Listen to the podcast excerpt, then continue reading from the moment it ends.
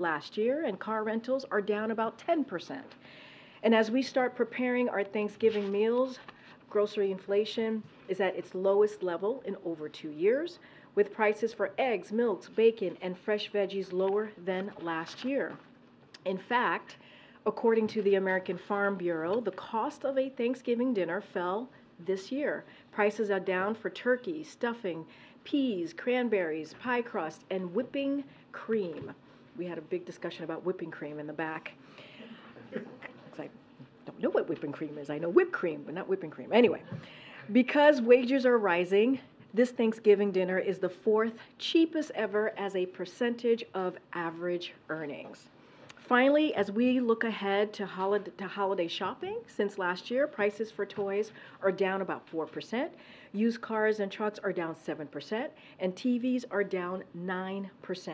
Lowering costs for Americans continues to be the president's top economic priority, from strengthening supply, supply chains to lowering energy and healthcare costs to cracking down on price gouging by ba- banning hidden junk fees. President Biden's policy will continue bringing relief to American families. Meanwhile, instead of lowering costs for middle class families, congressional Republicans are trying to lower costs for the wealthy and special interests, lower taxes, to be more exact, including big corporations that are fighting tooth and nail to stop the president's efforts to ban junk fees. Now, today, on Transgender Day of Remembrance, we grieve the 26 transgender Americans who were killed this year. Year after year, we see that these victims are disproportionately black women and women of color. No one should face violence, live in fear, or be discriminated against simply for being themselves. As the president said, there's still more to do to meet the promise. And it's why this administration has taken urgent action to strengthen rights and protect the safety of transgender Americans and all LGBTQ plus Americans.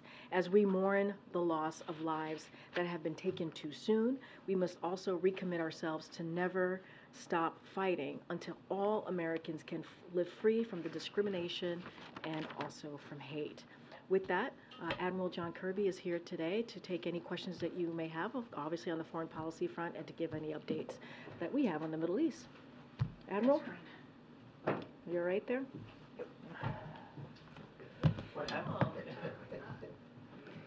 We'll just move right to the topper. Uh, So today, I think you know Secretary Austin is in Kyiv to meet with Ukraine's leaders and reinforce our staunch support for Ukraine's fight for freedom against Russia's brutal invasion. Secretary underscored President Biden's abiding commitment to provide Ukraine with the weapons and equipment that it needs to retake its sovereign territory and defend itself. Now in Kyiv, Secretary uh, Austin announced a new security assistance package uh, using previously authorized presidential drawdown authorities. It includes Stinger anti-aircraft missiles and additional HIMARS systems, additional HIMARS ammunition, 155 millimeter 105 millimeter artillery rounds, Javelin and AT-4 anti-tank systems, and of course millions of rounds of small arms ammunition. Uh, this announcement will obviously help keep uh, meet Ukraine's immediate battlefield needs, but only just that. Again, we want to urge Congress to pass the supplemental request that we put in front of them to allow us to keep supporting Ukraine in an unimpeded, uninterrupted way. Uh, the runway continues to get shorter with each every each and every passing uh, assistance package that uh, that we provide them.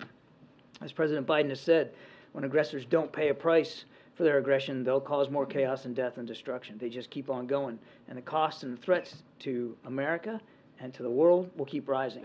So the actions that we take, and just as critically, the potential actions we don't take, will reverberate for many years to come. Speaking of that, I'm sure you saw the uh, op-ed piece that the president wrote for the Washington Post over the weekend, laying out how the world faces an inflection point right now. Uh, again, about where the choices we make uh, will determine our future for generations to come. As he noted, we continue to stand firmly with the Israeli people as they defend themselves against Hamas, a terrorist group that has vowed to wipe Israel off the map and has promised to conduct attacks similar to the ones on September, uh, 7th of October again and again and again. So President Biden and the team here is doing everything we can to help get the hostages that Hamas took, get them released, including uh, young children uh, and, of course, uh, Americans that are in that pool. pool. Now, I think I know this is of great interest to all of you. Um, uh, I just want to let you know, we're still working this hour by hour. I do not have an update for you on the hostage uh, deal that we're trying to negotiate. Uh, But as you heard the Deputy National Security Advisor say yesterday, uh, we believe we're closer than we've ever been. So we're hopeful. Uh, But, uh, but there's still work to be done, um, uh, and nothing is done until it's all done. So we're, we're going to keep working on this. We're also working to increase the flow of life-saving humanitarian assistance, food, water, medicine. We're calling for respecting the inter- international law uh, in terms of minimizing the loss of innocent lives. And of course, we're continuing to advocate for humanitarian pauses so that people can get out of harm's way and that aid and assistance can get in. Uh, and of course, you saw us le- levy multiple rounds of sanctions to degrade Hamas's financial structure, cutting them off from outside funding and trying to make it harder for them to be able to resource the kinds of attacks that they conducted on the 7th of October. Um, so just a real quick update on the latest figures, and then I'll be done. Uh, over the last couple of days, the 19th, the 18th, and the 19th of November, almost 100 trucks carrying humanitarian aid uh, were able to enter Gaza. That brings the total to over 1,260. Uh, and then following uh, Israel's announcement that it's allowing fuel now into Gaza to support non-governmental organizations at our strong request, uh, we are now tracking that six trucks have ca- crossed into Gaza uh, with approximately 18,000 gallons of fuel. That will help support food distribution uh, and it'll help generators for, uh, for the hospital so that they can keep uh, working. Again, we expect those deliveries to continue on a regular basis and hopefully in larger quantities. I'm talking about the fuel specifically there. Uh, and then just lastly, the total number of U.S. citizens that we've been able to uh, move out of Gaza through that Rafah crossing is now up to 800. We're continuing to work that every day as well. Uh, John, the, United Nations says nowhere is safe in Gaza. Is the U.S. working with Israel to create a safe area in Gaza for civilians? What we've talked to the Israelis about, particularly now as they're beginning to plan operations in the south, where so many people have moved, uh, is to, to uh, make it clear that they have obligations to not only allow for that safe passage, but, but, uh, uh, but to make sure they're not putting all those civilians, now more civilians in southern Gaza than were before, putting them in, in harm's way. Secondly, I know you don't want to talk about hostages, but in general, is Israel on board with the idea of a pause of a few days? Uh, that gets into our negotiations here for the hostages. They have instituted, uh, again, uh, at our urging, they've instituted these daily humanitarian pauses. Uh, and in some cases, they were supposed to be four hours a day. They've actually expanded them up to seven hours a day. So they're happening on a regular basis, and they're predominantly designed to allow people from in the north to move through a couple of safe corridors to the south. So it's the pause to let people get out. That's the principal purpose of that. Um, but I think you can imagine, and again, I want to be careful here. I don't negotiate in public, but if you're going to secure the release of hostages, and we certainly hope we're going to be able to do that soon, you got to make sure they can get from where they are to safety and do that as safely as possible, which means you're going to have to have at least a temporary localized stop in the fighting to allow them to move. I mean, we also can't take for granted that all these people are easily mobile and don't have some sort of health issues that require perhaps a slower route out or assistance getting out. So um, I don't, again, don't want to negotiate in public, but, uh, but we, we believe we're getting closer. Mike?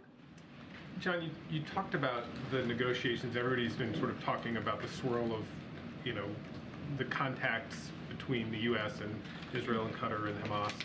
Um, what, when you talk to the family members, one of their deep abiding frustrations is that it's, I think, day 45, and they don't have any information, proof of life, conditions that, that normally the Red Cross would would go in, would at least you know determine something about the fate of their you know some of these people are you know believe that their their loved ones either are sick or need medicine or or have been injured or whatever you know, is there is there nothing that the U.S. and Israeli governments can tell the hostage families without compromising the the the ongoing negotiations to actually get some release? And if not, what what to what do you explain? What do you think explains the fact that the Red Cross hasn't been able to get in there? I can't speak specifically to the Red Cross access. Um, you know, Hamas has control here over where they are and how they are. Uh, uh, so it, it could be an issue of Hamas holding ho- holding that kind of access up. I can tell you we're doing the best we can with the information that we have to keep the families informed, American families informed. Uh, we, there's not that many of them. Uh, we know who they are, and we're doing the best we can to keep them uh, informed, including and keep them informed on the, the process of trying to secure release. Um, but it's a, I'm not going to, you know, I'm not going to lie here. It, it, you know, there's in some cases a paucity of information. I mean, it's just, it has been difficult to get any great detail on every single hostage, where they are, how they are, you know, and uh, uh, and, and move that process forward in terms of informing the families. Doesn't w- w- w- we'll do what we can. We're informing them to the maximum degree we can. Uh, they have a right to know everything that that, that we know, um, and we'll just we'll just keep doing it on our own as best we can. Thanks so much, John. Has the president had any additional calls with world leaders about the hostage deal today? Not that I'm tracking today. And was the last time you spoke to Prime Minister uh, Netanyahu? It was the last Tuesday? chat, the last call that they had. Can you just give us a sense of the level of trust right now? And I know you can't speak to specifics, but in these negotiations, how much trust is there in those conversations of all, between all parties over the hostage deal? It's a negotiation, and uh, it's over human lives. Um, uh, you you do the best you can going back and forth with the arrangements, um, which we're doing right now. Um, and at some point, when you come down to executing, you know, when you hit go, then you're counting on everybody to meet their commitments, um, and that's what that's what we're doing. Uh, Admiral, over the weekend, uh, President Biden in his op-ed um, said that the U.S. was preparing to issue visa bans uh, against uh, Israeli extremists attacking civilians on the West Bank. What effect would that actually have? Well, that would, if you were to do, uh, conduct, uh, uh, impose a visa ban, it would prevent that individual from, from traveling here to the United States. Is there any timeline on when that might be instituted? I don't have a timeline for you.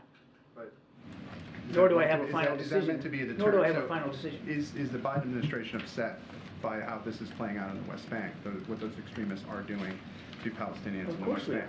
are. Of course we are. The president has spoken to this many, many times, including from the Rose Garden when he was here with the Australian Prime Minister. I mean, uh, uh, what's happening uh, with the settler violence is unacceptable, absolutely reprehensible. And yes, we and we wouldn't have talked about the potential of examining visa bans. And again, no final decision here. Um, if it if it wasn't just another clear statement of of, of our deep concern over this. What, what other sanctions are being considered besides the visa? I don't have anything else. Oh, thanks so much. Um, there's been fighting over the last few days and hours around the Indonesian hospital in Gaza. Yeah. Can you speak to whether or not there's U.S. intelligence that suggests that that too is some sort of hub for Hamas activity and what the U.S. feeling is about the reports of shelling in and near that hospital? Hospitals should not be the scenes of firefights. We've been very clear about that.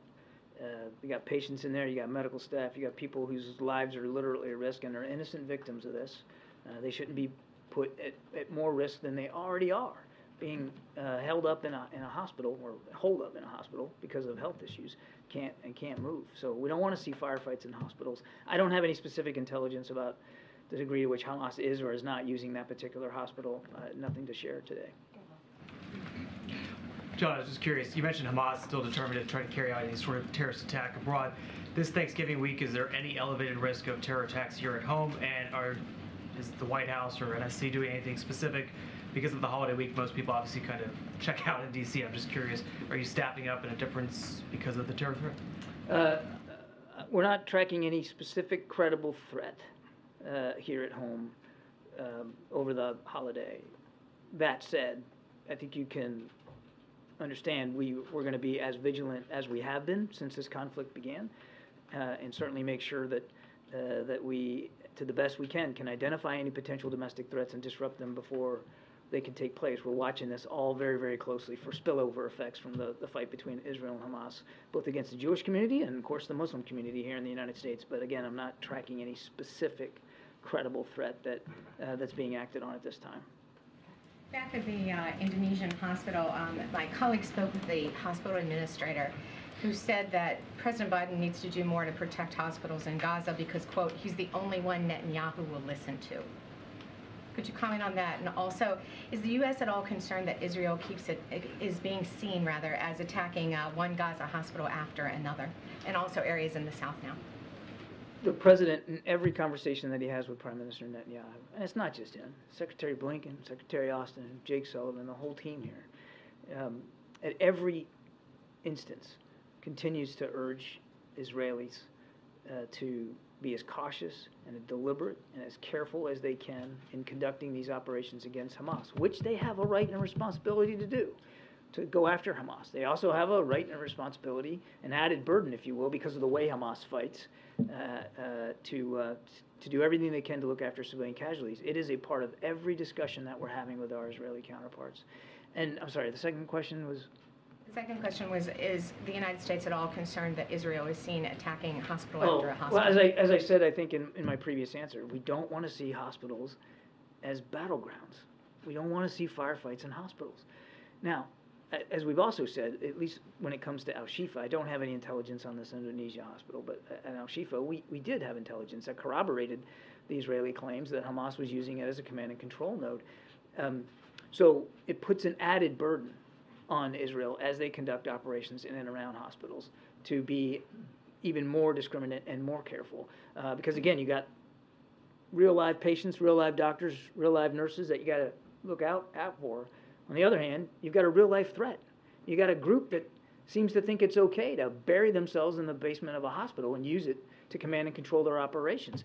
Um, and that presents a viable, legitimate threat to the security of the Israeli people. So it's about striking that balance. Thank you. Um, John, the White House condemned Elon Musk in pretty strong terms last week after he once again something, said something that was considered anti-Semitic. He called his comments abhorrent. Um, this administration, this government, is very reliant on Elon Musk, uh, particularly SpaceX technology, Starlink technology.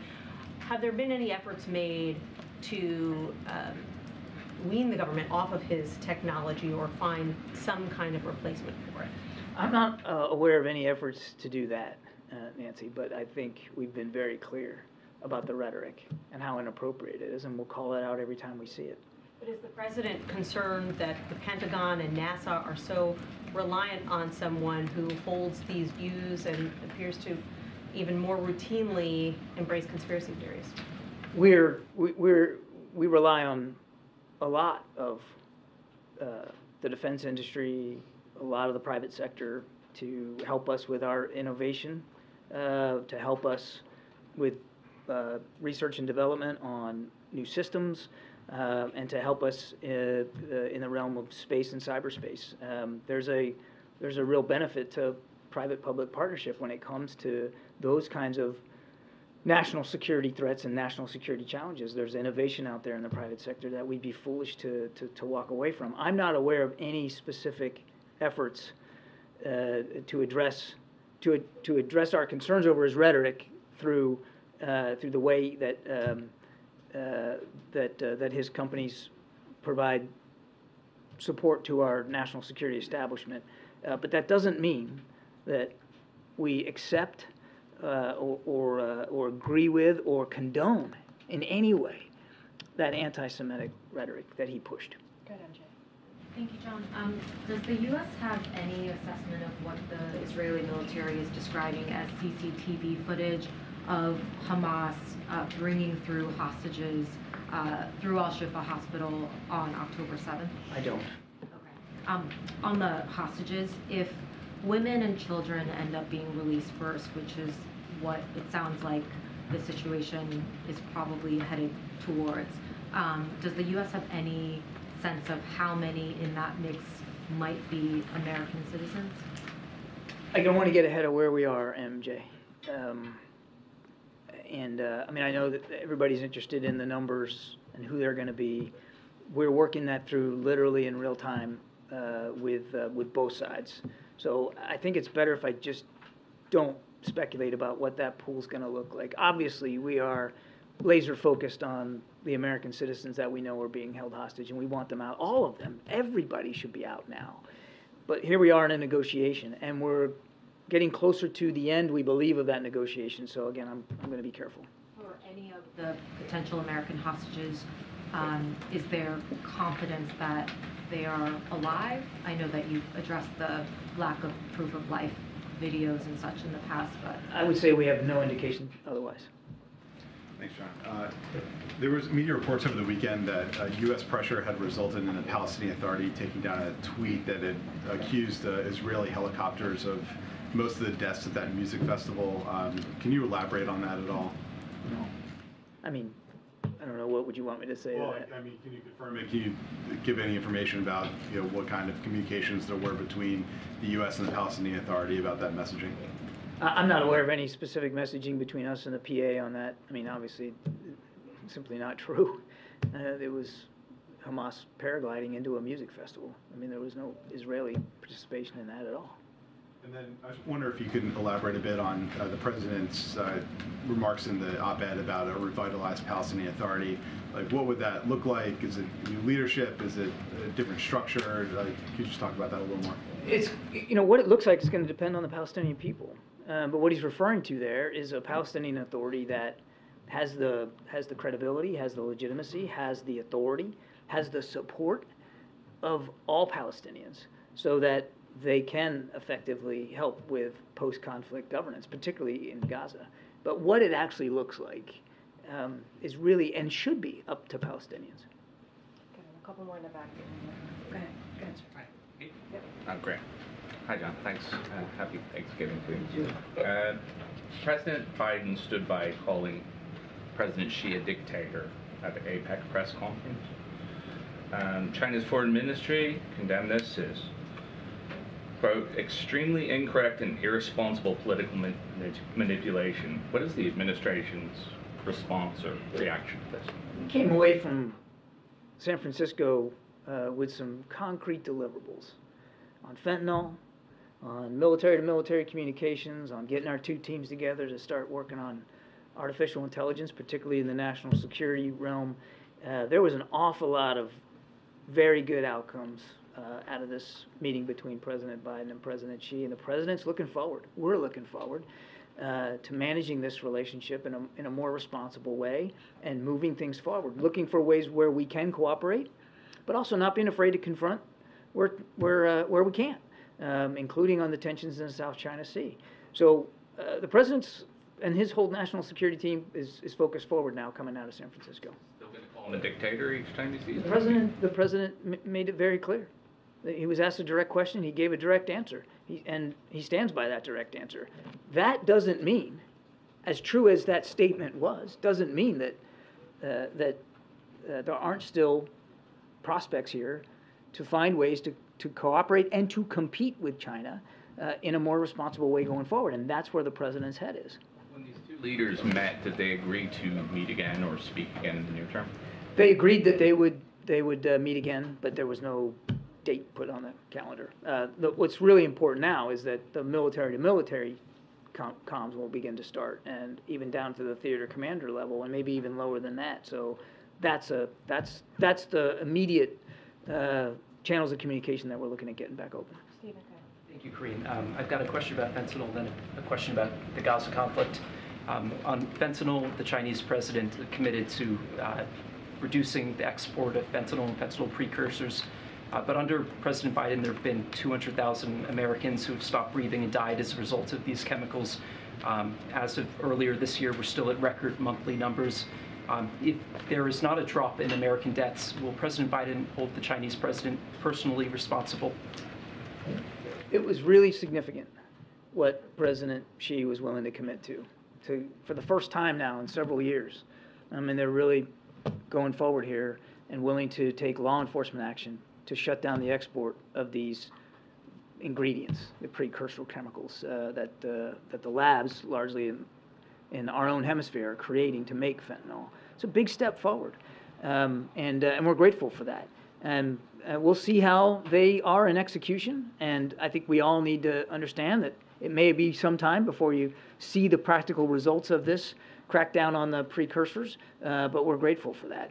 Um, but it's not, you know, it's not just the precursors, pre- precursor, precursor chemicals.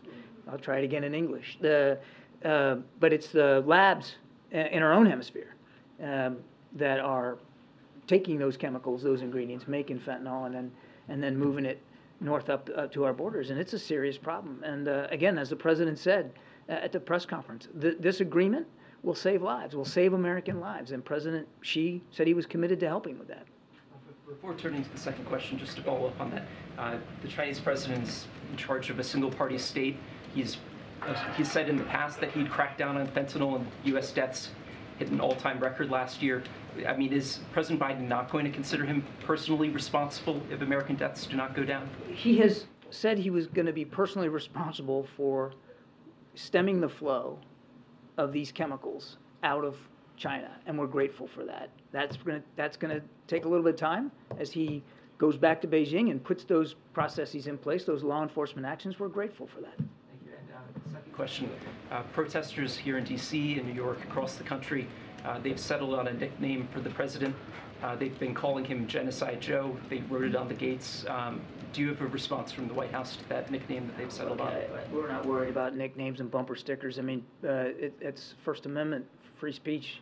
Um, uh, the president's focused on, as he wrote in his op-ed, on making sure that we can continue to support Israel as they fight a terrible terrorist group, Hamas, um, and as we all work together to get humanitarian assistance in and get people out, including hostages. Um, I, I said this the other day. Again, people can say what they want on on the sidewalk, and that, and we respect that. That's what the First Amendment's about. But this word genocide is getting thrown around in a pretty inappropriate way by lots of different folks.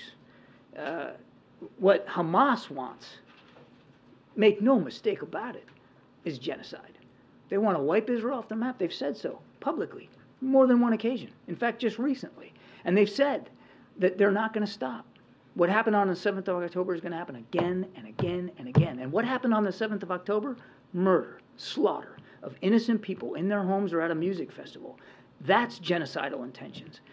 Yes, there are too many civilian casualties in Gaza. Yes, the numbers are too high. Yes, fam- too many families are grieving. And yes, we continue to urge the Israelis to be as careful and cautious as possible. That's not going to stop from the president right on down. But Israel is not trying to wipe the Palestinian people off the map. Israel's not trying to wipe Gaza off the map. Israel's trying to defend itself against a genocidal terrorist threat. So when we're going to start, if we're going to start using that word, fine, let's use it appropriately. Okay, way in the back. I wanted to ask you about uh, White House advisor Amos Hochstein's visit to Israel. Um, can you give us a sense of what the goal of these talks are? And does his visit signal that the White House is concerned about military action, Israeli military action in Lebanon? And then I have a follow-up. Yeah, Amos is, is in Israel today uh, to follow up on his last meeting uh, to Lebanon about a week or so ago, uh, where he uh, where, he talked to Lebanese officials and to Israeli officials up in the north about um, uh, about the risks of a second front, a northern front. And he's in Israel today, sort of back briefing uh, his conversations with the Israeli counterparts there in in Tel Aviv. In terms of a follow-up, is the White House concerned that Israel could be provoking Hezbollah? We don't want to see this war escalate. We don't want to see it widen. We certainly don't believe it's in anybody's interest, certainly not the Israeli people's interest, to have a, a second front there in, in the north. Uh, what Amos is doing, what our team is doing, is everything we can to help prevent that scenario from happening.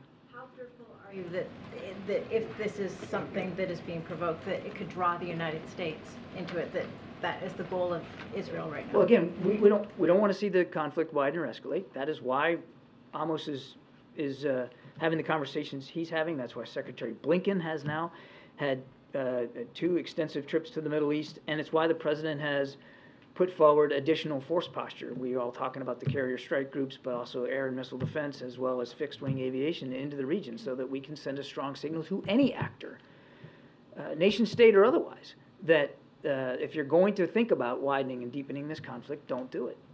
Kevin? Yeah, thank you. Um, South Africa just uh, submitted a re- uh, referral to the ICC to investigate uh, Prime Minister Netanyahu.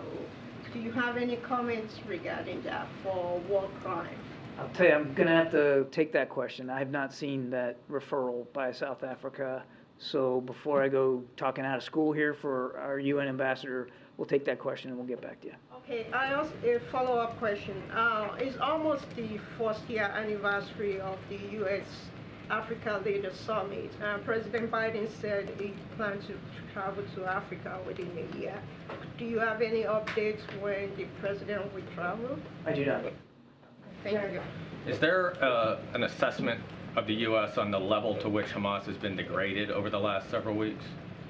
We don't have an independent assessment that I'm aware of. That's a, a question better put to the Israeli Defense Forces. It's, it's something that you, I know that you have a lot of communications with the Israelis inside of their operation. Is that part of what the, They- the they- communications are between the, U- I mean, I'm just trying to get a sense of sort of what the next steps are and how long a a campaign this may need to be based on that level of, of degradation? Those are all great questions for the Israeli Defense Forces. This is their operation. Now, yes, we're in touch with them daily, and they, uh, uh, they provide us their perspectives, they provide us updates. I'm not going to, from this podium, uh, characterize those conversations, I'm certainly not going to quantify the degree to which Hamas has been degraded. They are continuing to go after their leadership, particularly in the north of, of Gaza, but really, that's a better question for them. Thank you so much. Um, has the president called the president-elect of Argentina, or does he plan to do so? And maybe a wider question: Does the administration think that uh, this president-elect is the right man to reform the economy and the country? So on your first question, I, I don't have an update on the president's call sheet to talk about uh, today. Um, uh, but obviously, uh, I'm sure Karine and her team will keep you informed as, as things progress. Uh, you, I probably saw it, there was a tweet by Jake Sullivan congratulating him on his win. We look forward to uh, working with him in, his administration. Uh, well, Argentina is a terrific partner in the region, um, and um, and there's an awful lot of things we share uh, in terms of values, value of democracy, uh, human rights, and um, and just uh, just hemispheric security and economic concerns that we'll, we'll look forward to working with him and his team on. Joey, last question. Oh, yeah, thanks. I, I know you've been careful on what you can say regarding the hostage negotiations, but are you able to confirm that, that we're talking, of- that they're centered on women and children, getting women and children specifically out? I'd really rather not. But obviously, as I said in my opening statement, we, we want to see specifically, especially, we want to see the children and women get released. Obviously, that's a high focus for everybody, and of course, the Americans too, because we know there's at least one American toddler in that pool. But I think the less said, the better as we get into the, uh, you know, in, into the, what we hope is the end game here on negotiations. It's probably safer if I don't go into much speculating. Hopeful that it's the end game. What are we, you know, what kind of time frame are, are you looking at? I mean, I couldn't tell you. Yeah. Just, just that uh, we're closer now than we've been before. That's a good thing. But, you know, we don't want to do or say anything publicly that's going to jeopardize uh, what we hope will be a, a positive result. Yep. You're too long on your foot there. A sprain or a break? I didn't want to keep him too long on his feet. Thank you so much, Admiral. Appreciate that. No, it's not comfortable. Um, Will, go ahead. Okay, I got a, a couple of things, uh, changing gears. Um, will there be an order to lower flags to have staff to mark Mrs. Carter's part, uh, passing, and, uh, is the president planning on attending her funeral? So let me just say at the top, I know you heard from the President and the First Lady uh, yesterday on the passing of the former First Lady. I just want to say uh, certainly that uh, their thoughts are with President Carter and the entire Carter family. Uh, As the President said yesterday, Jimmy and Rosalynn Carter have been dear, longtime friends, and Rosalynn Carter was an extraordinary, extraordinary First Lady. She was a champion for equal rights and opportunities for women and girls, an advocate for mental health and wellness for every person, and a supporter of the often unseen, uncompensated caregivers of our children, age, aging loved ones, and people with disabilities. The President and the First Lady are thinking of her and, and of, of him and keeping uh, the Carter family in their prayers uh, today as well. As it relates to uh, any potential uh, travel, um, the President and the First Lady uh, plan to pay respects to the former First Lady. Uh, Don't have anything to share at this time on details or anything to confirm just yet, uh, but certainly as we have uh, information or more details to share, we certainly will share that with all of you. And as it relates to uh, the lowered uh, to half staff, the flag be, the flag being lowered uh, to half staff, uh, yes, we will uh, certainly do that, um, and uh, we're certainly will follow. And we'll do that in accordance uh, to, uh, to with protocols and details of, of when and how long uh, that will happen. We're certainly uh, will share that at an appropriate time. Okay, one more, another topic. Uh, how is the president planning to mark his birthday? I ask because he mentioned it during the turkey party. It looks like he's got some family here. Going to have like a party or a dinner? So he's gonna, he's gonna do uh, what they normally do, how they celebrate the president's birth, birthday. There's a tradition, a tradition, pardon me, uh, which uh, they're gonna keep to, that tradition, which is they'll be able to celebrate the president's birthday as a family together in Nantucket later this week, and certainly we'll do that with coconut cake, which is something that they traditionally do. Um, last year, we all remember the messy travel, holiday travel season. I know the administration has taken steps to try to improve compensation for travelers who face delays and some other steps to hold airlines accountable. How confident is the White House that Americans won't face those same kind of issues this travel season? Well, it's hard to predict, obviously, but certainly we take this very seriously. The Department of Transportation takes this very seriously, uh, and so uh, we're going to be uh, we're going to certainly keep eye on on what's going on the next couple of days as, as Americans travel crisscross the country uh, to get to their loved ones for uh, Thanksgiving. And so, uh, if any issues arise, obviously, we'll the Department of Transportation, this administration will be on top of it. Um, hard to kind of surmise what that's going to look like, uh, but as you said, we've taken this seriously and we've uh, taken actions uh, to work closely with airlines, uh, to work, work closely with other uh, transportation means of vehicles, if you will, um, uh, to make sure that Americans get to where they need to uh, safely, uh, certainly on time, as I know they want to get to on time, and um, and so we'll we'll certainly be vigilant and on top of it. And if I could just ask one follow-up on Nancy's question. Some advertisers have pulled their ads from X, formerly known as Twitter. Is the White House at all considering suspending its official White House or the president's accounts on X, given Elon Musk's comments?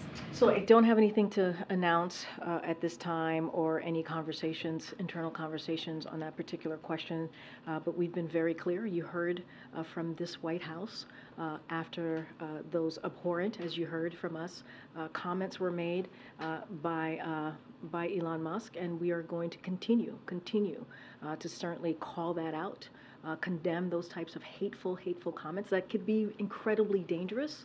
Uh, and so we will we won't stop doing that. I just don't have any internal uh, conversations to, to read out or announcement to read out uh, on that particular platform. Has anyone here spoken to Musk? I, and I don't have any uh, conversations to read out, but we will continue to uh, certainly condemn any type of hateful uh, comments that, again, are dangerous. Okay, Steve. How much more funding is available for Ukraine, uh, the- military packages?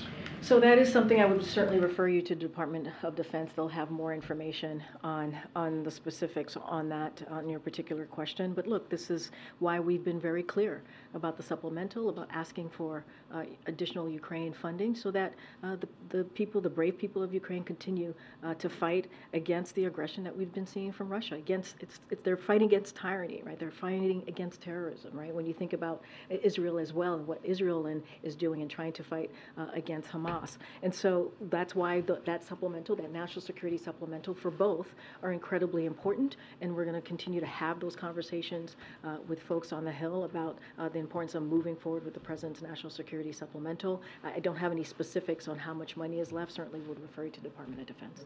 Secondly, the Commission on Presidential Debates just announced dates and locations for the debates next year.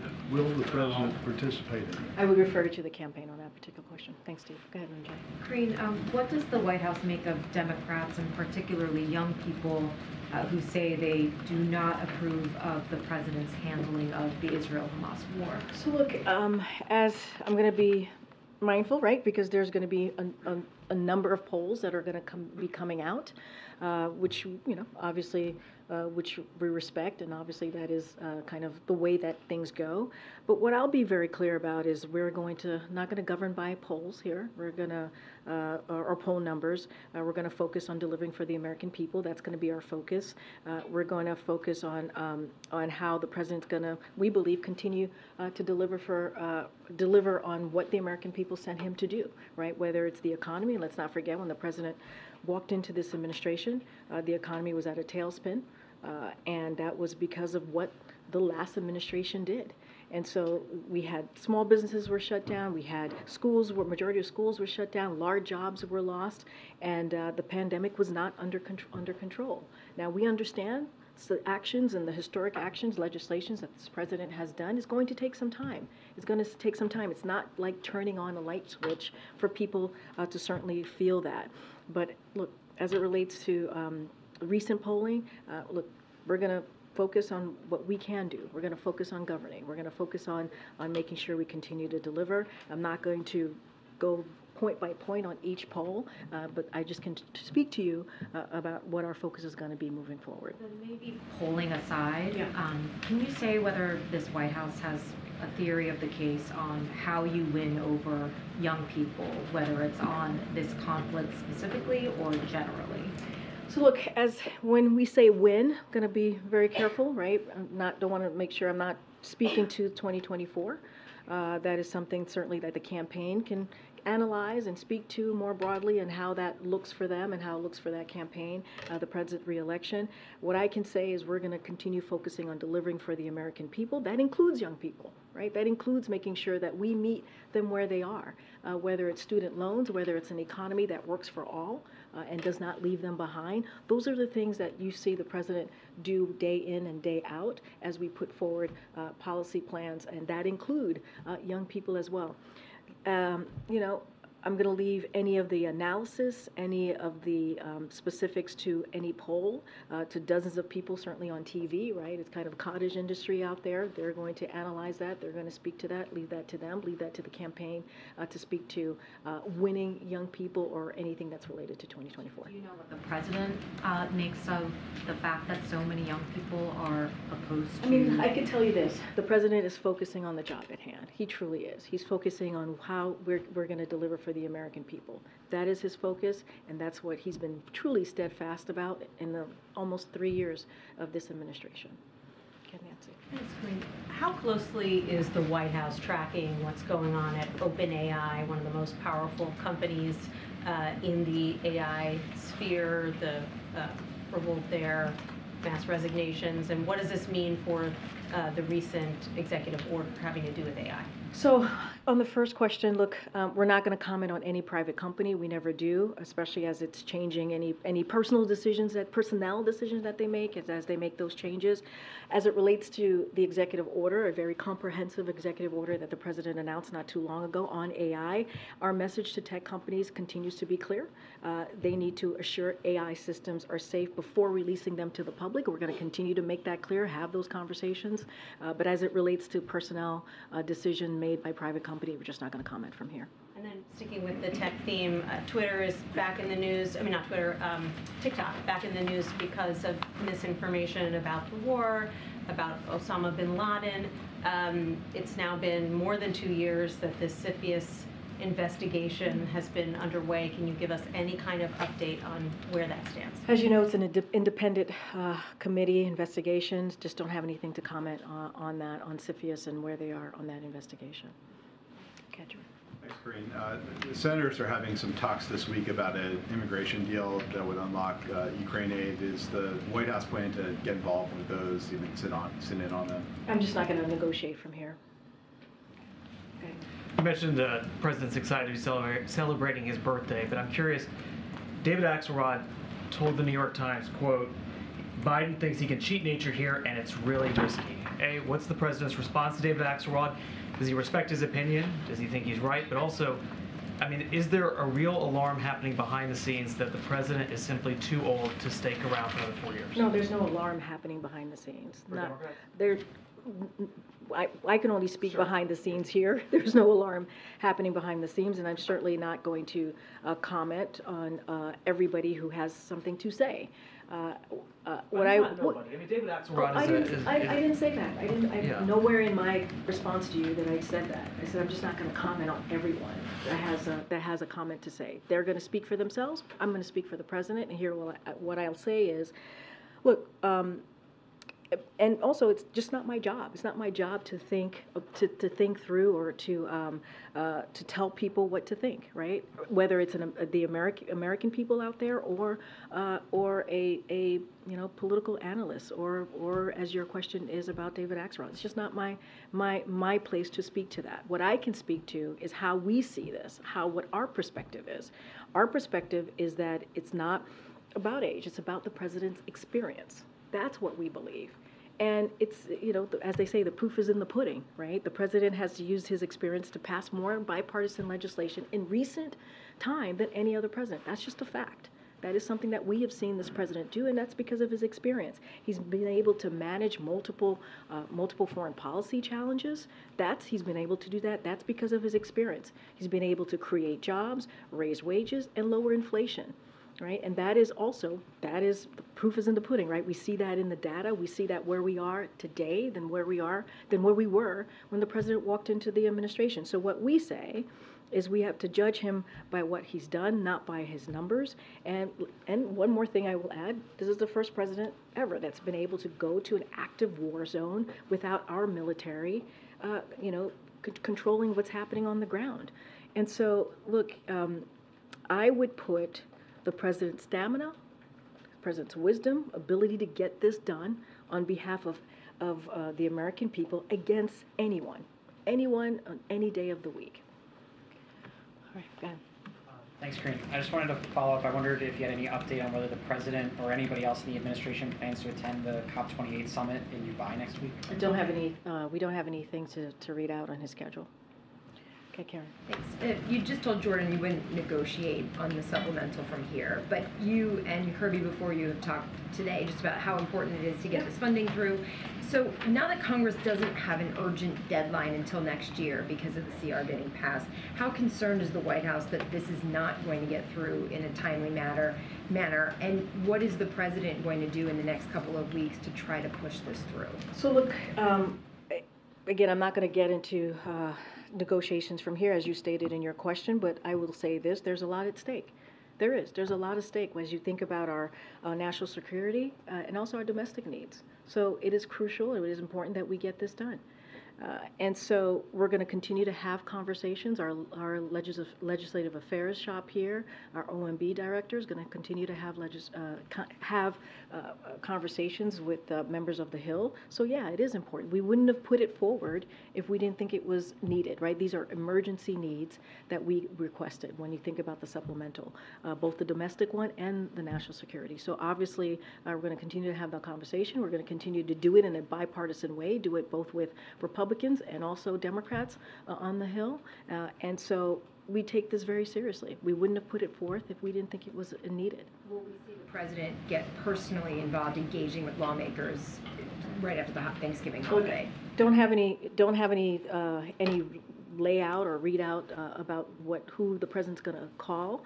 Uh, As you know, the president has uh, personal relationships, long, long-time relationships with many members uh, in Congress.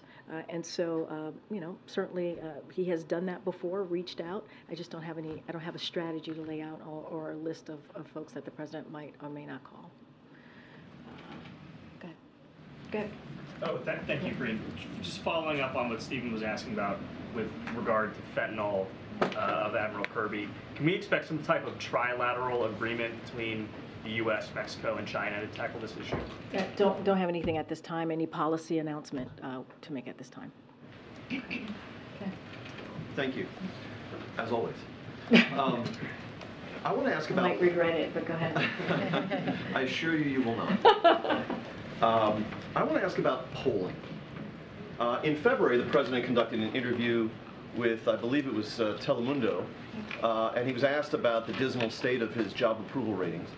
And he answered in words to this effect Do you know anyone that believes the polling these days? And he talked in some detail about the difficulty of getting people on the phone and com- compiling accurate polling. Whenever you're asked about the president's dismal job approval ratings, uh, you say we're not going to look at polls. We, we look at his accomplishments. And yet, when you are asked about various domestic policy initiatives, you will say these poll very well. People support what the president wants to do. If you look at the individual subjects on the polling, they support what the president's agenda is. So, once and for all, are only certain polls valid in your eyes, the ones that support your agenda? Or is the polling data that shows that President Biden has been stuck for two years at the, the low 40s in his approval ratings, are those valid? So here's the thing. Um, I think it's important to share that American people do approve of some of the pres- president's initiative. I think it is important. I think it's important to, to for the American people uh, to hear that when it comes to Medicare and fighting uh, and fighting and, and, and being able to uh, Medicare to be able to lower costs for the American people. I think it's important to share that. I think it's important to share that this that when it comes to Social Security, Medicare, Medicaid, the American people care about that and want us to fight about that, fight for it, which is what the president. No, it's not. It's not that. It's not that. We are given anytime I'm asked this question, given an opportunity to speak on what the what the American people want to hear and what we are doing, right? And so there are moments, just like when you ask me about certain polls, that I can say, hey, you know what? That is something that the American people support. But in more broad terms, in general, we're not focused on every poll. We just are not. It is not important for us that we believe to focus on that. We're going to continue to do the work and work on protecting Medicare, Medicaid, and making sure that social that Americans have their Social Security. And I and I think by saying that Americans support that, that is important for, for us to say that from here too, because we are actually delivering for the American people. We're actually doing what the American people want us to do. So when I say that, that's what I'm referring to. The work that we're doing, what we want to deliver on, what the American people care about. And it is the economy. It is lowering costs, right? I always talk about that. The president's number one priority is to continue to lower costs. And I talk about what he has done, whether it's junk fees, whether it's making sure that uh, people have good paying jobs by uh, making sure that we pass these historic legislation that's going to create good union paying jobs. All of those things, all of those things are connected. So the polls that show that the electorate at large and also uh, significant majorities within the Democratic Party believe uh, that the president is too old. The polls that show the American people and also significant majorities within the Democratic Party don't want him to run again. And the polls that show his handling of the economy, foreign policy, all of these dismal polls, his job approval ratings, um, does the White House have any basis to challenge the accuracy of that polling? I never, we never challenge. I'm not challenging the accuracy here. That's not what I'm doing. What I'm saying to you is that, um, you know, we're not going to change the minds of Americans. I get that. Americans are going to feel how they feel, and we're going to respect that. And I've said that many times from here, many times. I said that moments ago. What I can tell you is what our perspective is. What I can tell you is how we see things.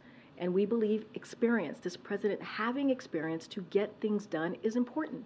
And we know that it's going to take some time, right, for Americans to feel what we have been able to do in this administration, pushing through bipartisan legislation. That is historic. As I mentioned earlier before, this is a president that has done more bipartisan legislation than any other recent president. And so that's what I can speak to. I can speak to our perspective. I can speak to how we see this. I can speak to what is important and how we're going to try to deliver for the American people.